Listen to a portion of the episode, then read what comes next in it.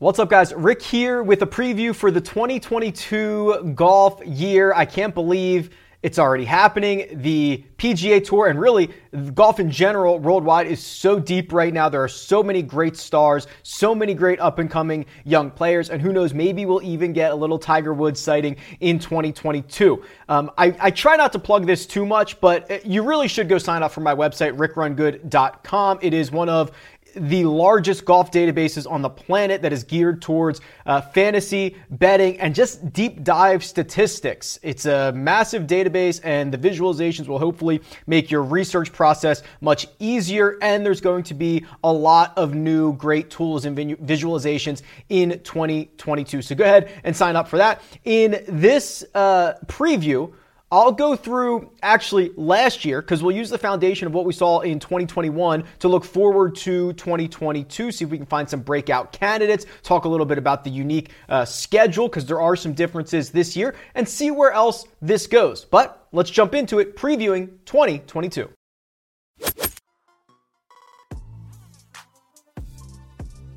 Okay, this is a power ranking system that will debut as the calendar turns to 2022 on rickrungood.com. This is uh, every round uh, by every golfer on the PGA Tour, the European Tour, the Korn Ferry Tour, the Champions Tour, and you're going to be able to kind of filter by a lot of different pieces of criteria, how many number of rounds you want to see, the breakdown into the strokes gain metrics, all that good stuff. And I have it in both the raw version, which is what you're looking at right now, and I'll show you the weighted version. Yeah, that's fun. That's new here in just one second. So looking back at 2021, and again, remember, there are some guys on this list that uh, played primarily on the Korn Ferry Tour, so I'm just going to skip over some of those guys. But uh, Jon Rahm in 2021 gained about 1.9 strokes per round on the field.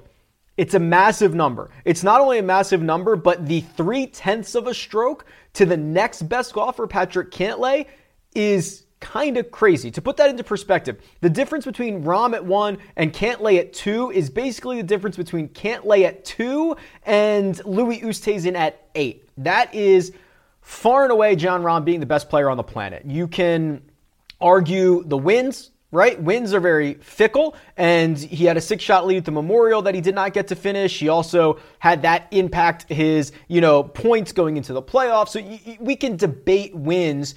It's a fickle game. Uh, strokes gained metrics are the best metrics that we have available, showing us Jon Rahm in 2021 was by far the best player. A couple of other things that I found notable here, and I had mentioned this throughout the year um, a few times in preview videos, but Paul Casey was seemingly one of the more underrated golfers when it came to American based DFS, American based wagering, because his strokes gain metrics, while good, did not even take to, into account uh, the 19 rounds that he played on the European Tour, which also resulted in a victory. So if we remove Taylor Moore and his Korn Ferry numbers, it's Rahm, it's Cantlay, and then it's Paul Casey who gained the most strokes per round, 66 of his rounds coming on the PGA Tour, 19 of them coming on the European Tour. But to see him ahead of Viktor Hovland, Daniel Berger, Louis Oosthuizen, uh, Jordan, Sp- I mean, literally everybody, but Jon Rahm and Patrick Cantlay was a little bit surprising to me and something that I'm going to want to keep an eye on as we turn over the calendar, especially if Casey does go back, play some of those events in the Middle East to kick off 2022. Maybe he will provide uh, some value that most of the American based um, wagerers and handicappers might be overlooking. Because I have this broken down by each of the um, strokes gained metrics, uh, we can find some interesting nuggets here. So, uh, already talked about Paul Casey. Paul Casey, Justin Thomas, and Collin Morikawa are the only full-time PGA Tour players in the top 15 of the power rankings or in the top 15 of strokes gained for 2021 that lost strokes putting. Well, off the top of my head, how many wins did these guys have combined worldwide, right? Um, you know, Morikawa, a couple of victories. Uh, JT, the Players' Championship. Paul Casey, oh, the European Tour victory we talked about.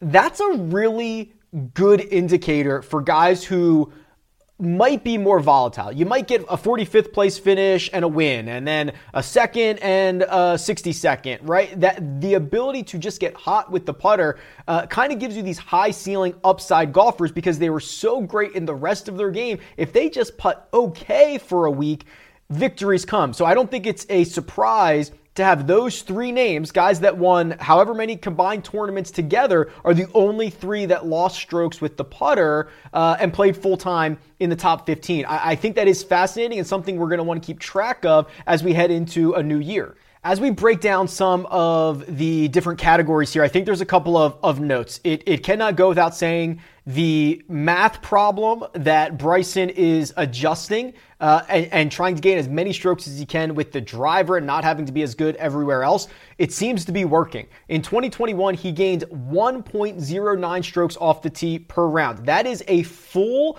quarter of a shot better than anyone else. Uh, Austin Smotherman was actually second, and he only had 10 measured rounds. Jon Rahm would have been next at 0.78. So you're talking about what, three, nearly four tenths of a stroke uh, better than Jon Rahm. That is essentially the gap from Bryson.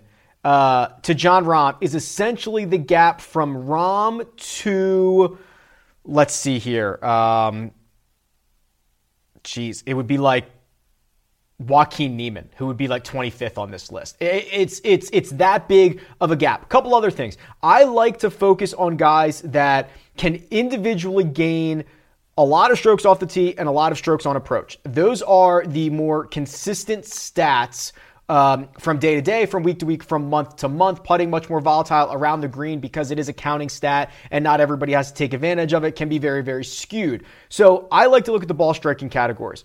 There are only a handful of golfers that were able to gain a half a stroke off the tee and a half a stroke on approach over the course of the year. Bryson was not one of them. Now, he got there differently, right? He changed the math problem 1.1 off the tee, uh, nearly 0.2 on approach. But the guys who, who, who checked that box for a half a stroke at least in both of the ball striking categories Jon Rahm, he's number one. Um, Viktor Hovland on that list as well. Corey Conners and Patrick Cantlay. I believe that is the entirety of the list. Mito Pereira would be the other one. Now, he does not have as many measured rounds as those other names that I mentioned, but that to me, as I scan through this, looks like the entire list. Uh, that's elite ball striking. That is going to give you a very solid baseline and then allow you, you know, if everything goes right in the short game or you don't have to be great in the short game to find yourself near the top of the leaderboard. So, absolutely, um, those are certainly names that I could not be more bullish on. Again, Rahm, Viktor, Corey Conners, uh, Patrick Cantlay who was, I mean, he was uh, uh, across the board. His metrics were absolutely insane. Uh, and then Mito Pereira would have been those guys. Now you can you could throw Morikawa in there, who's very close off the tee and way better on approach. I know it's a math problem, but these are the types of golfers uh, that really really excite me for the new year.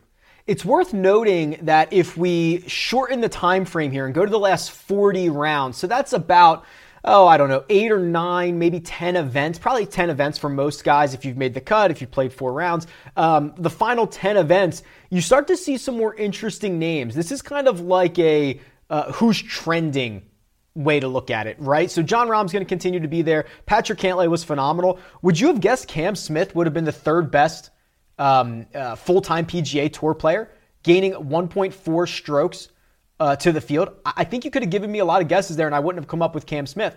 Seamus Power, number five. Would you have guessed that? Sam Burns is number six. Um, DJ gets himself back in, into like the top 12. He was 11th. It, th- this is, to me, a couple of candidates to look at and say, okay, are we undervaluing these guys? Are what they doing over the last 10 tournaments, which is a pretty significant period of time, is that going to carry its way into 2021? Um, Cam Smith, phenomenal on approach in those 40 rounds. Uh, again, probably would not have expected that. You kind of think he's a short game specialist, and while he puts well, he was excellent on approach. Maybe he's someone that as he goes back to Sony, as he goes to maybe the American Express early in the year, you might be targeting Cam Smith as a viable uh, winning contender. Uh, and then Seamus Power, now able to pick his own schedule after the win, in, in 2021, what's he going to be able to do? He's been an excellent ball striker. In his last 40 rounds, he's gained across the board. Sam Burns as well. I mean, these are guys that are, you're really excited to take the next step um, as the calendar turns and as we start to, especially at the at the start of the year, before Torrey Pines, before you start getting some of these um, uh, much deeper, tougher fields. Like, could these guys go out and snag a victory? And then one of the things that I wanted to really work on for this year, and this is a calculation that is incredibly um, complex, quite frankly, and it, it, I've been working on it for a while, and I'm happy to unveil it here as we start the new year. And this is um, weighted strokes gained. So I love the strokes gained numbers, but there is really no inherent difference between gaining two strokes on the field at the Corales Punta Cana Resort and Club Championship versus two strokes on the field at the Masters or the PGA Championship or the Memorial, where the field is much, much better. So, the weighted strokes gain numbers, um, and I'll have them for each one of the metrics, but for right now, I'm just showing you weighted strokes gain total.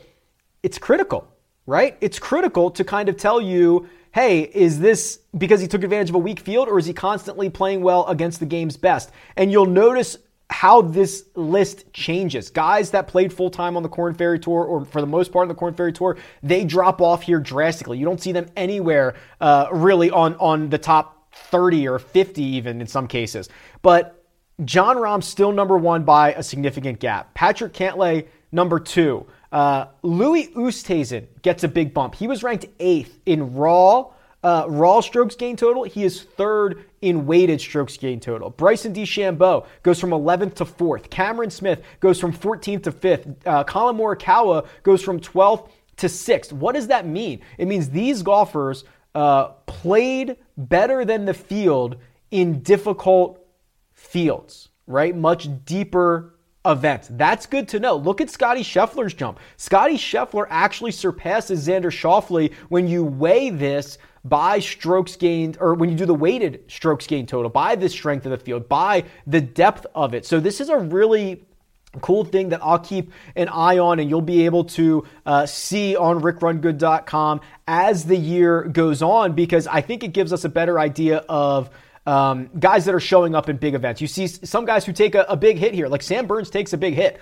You know, he goes from 10th to like 20th. He didn't play well at the major championships. Um, you know, his his win was at, a, at an event that wasn't a particularly strong field. So this is this is kind of the next version, the next step of strokes gained and making sure that we are uh, understanding it and and and analyzing it properly uh, because golf is such a unique animal where we get different players, different courses, different fields, different compositions every single week. It's it's it's fascinating stuff.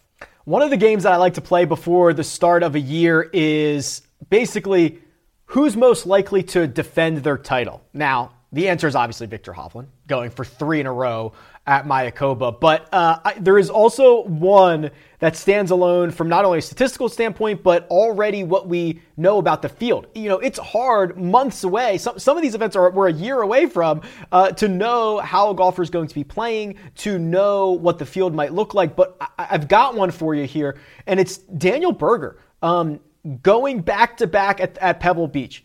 This feels kind of likely doesn't it? Let's let's start with Berger here. So uh, basically, he has not lost strokes on approach since his victory. Since that win, that was in February, mid February of 2021. Every single measured event he has played since then, he has gained strokes on approach. That right there gives you a really strong baseline. Um, look at what he has done in some of the more difficult fields. A, a top 10 at the Players Championship, a uh, eighth place finish at the Open Championship, a T7 at the U.S. Open. He had three excuse me, uh, he had two top tens at majors, and if you throw the Players Championship in there, that's a third top ten out of probably the five biggest events of the year. Um, played well enough down the stretch, played well of, as he always does at the FedEx St. Jude, T5 there, deep field, and then finished his year off with a top 10 at the Hero World, World Challenge. I know there was only like 20 golfers in the field. He finished T7 there. But all, all of that is great, right? We know he's going to set up well for Pebble. We know the advanced metrics are in his favor, but the one of the bigger storylines that is coming here in 2022 is the emergence of some of these other golf tours.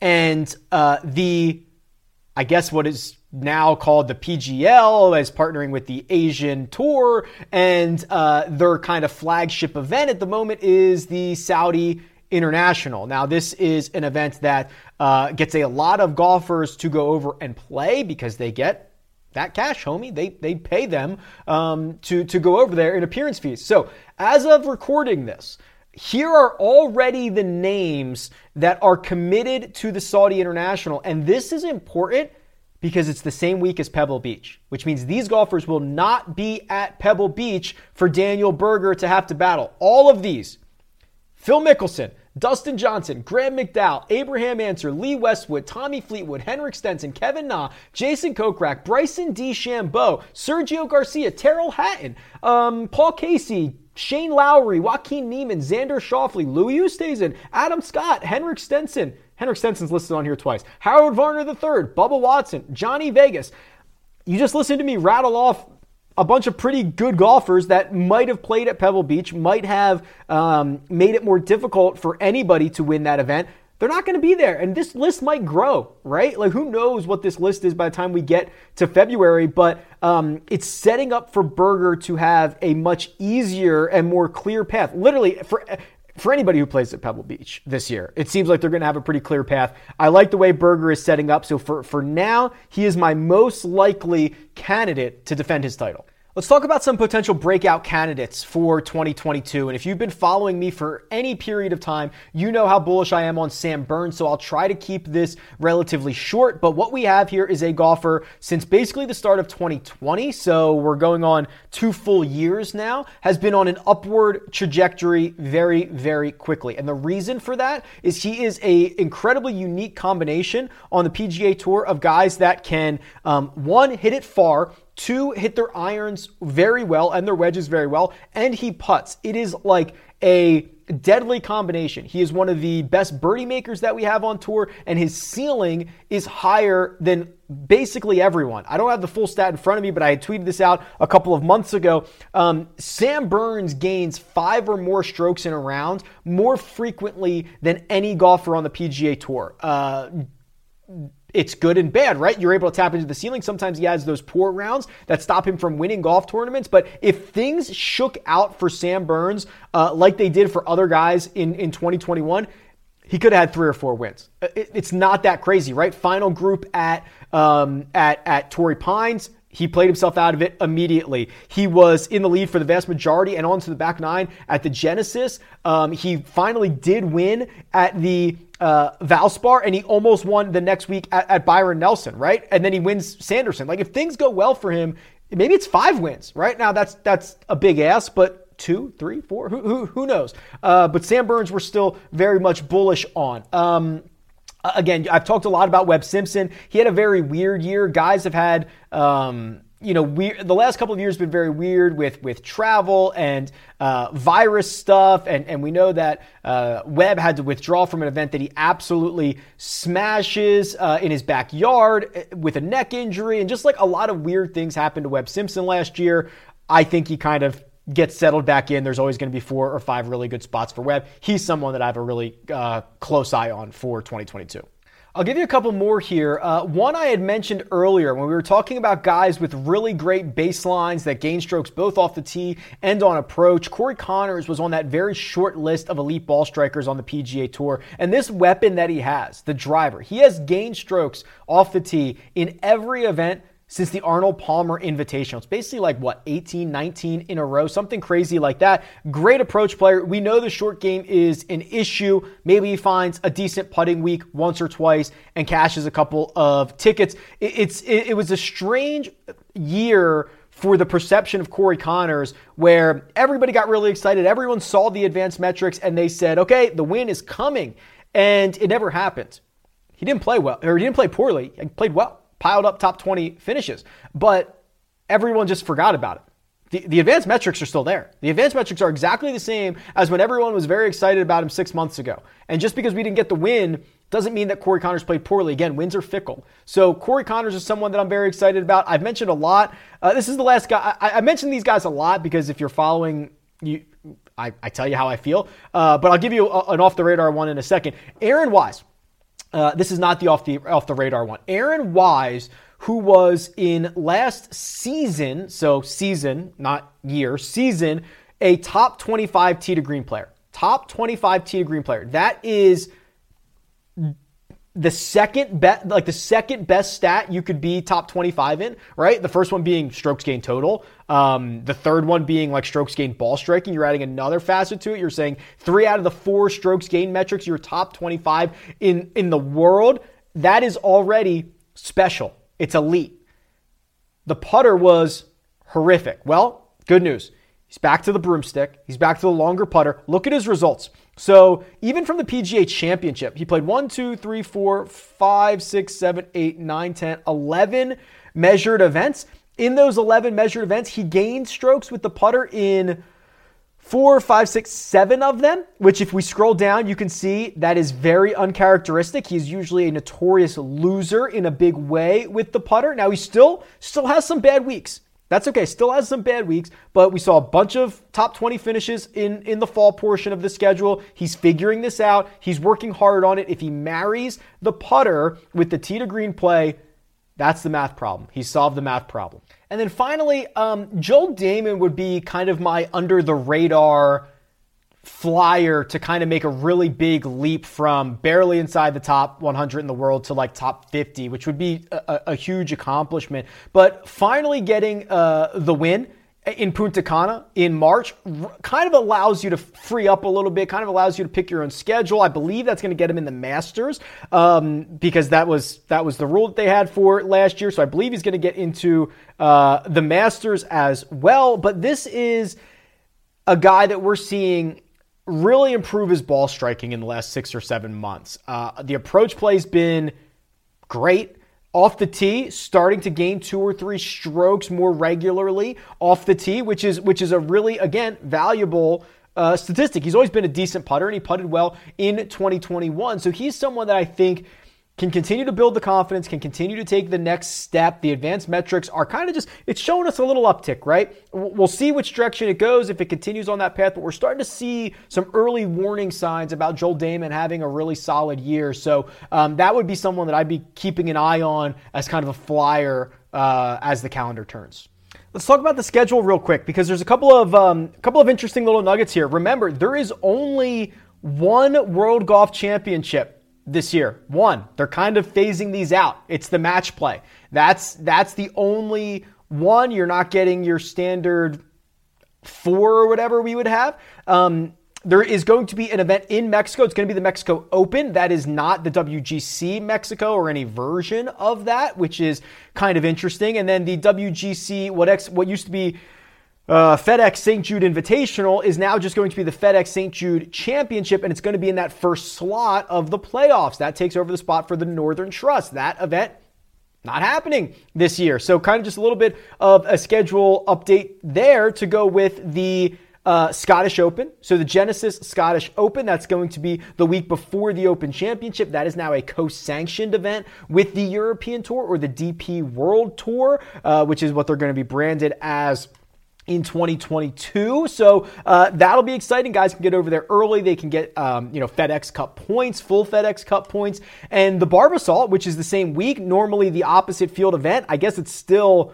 technically the opposite field event, but that's going to give a spot to the Open Championship as well, which is exciting. So you're probably going to get two better fields than you would normally get for the Scottish Open and the Barbasol individually. I think you're going to get two better fields. We're going back to Canada. St. George's uh, will be hosting the RBC Canadian Open. And speaking of hosts, the Wells Fargo Championship will not be going to Quail Hollow because that's the host for the 2021 or which I guess is the 2021 Presidents Cup, which will be played in 2022. The whole this whole scheduling thing has been just absolutely wild. Um, so they're not going to use Quail Hollow for the Wells Fargo Championship. Instead, they're going to use TPC Potomac. So I think I made a, a one and done video where I set my my lineup for the entire year earlier, and I and I started plugging guys in based on Quail Hollow, and I overlooked the fact that uh, the Wells Fargo is not going to be going there. They're going to be going to TPC Potomac uh, instead. So I think those are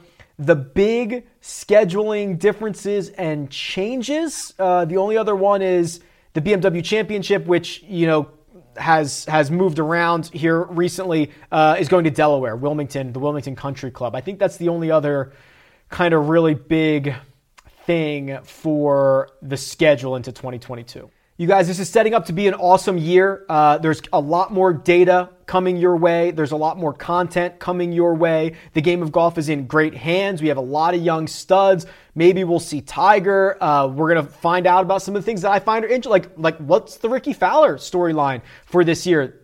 That's going to be exciting to follow that. Bubba Watson, you know, guys that are maybe hanging on, maybe haven't had as much success recently as they would like. What's going to happen to them here in 2022? There's so much great golf. Let me know in the comments what you're most excited about. Comment below, and you can also tweet me at Rick Run Good. Here's to an exciting new year. Thank you so much for all the support. We'll talk soon.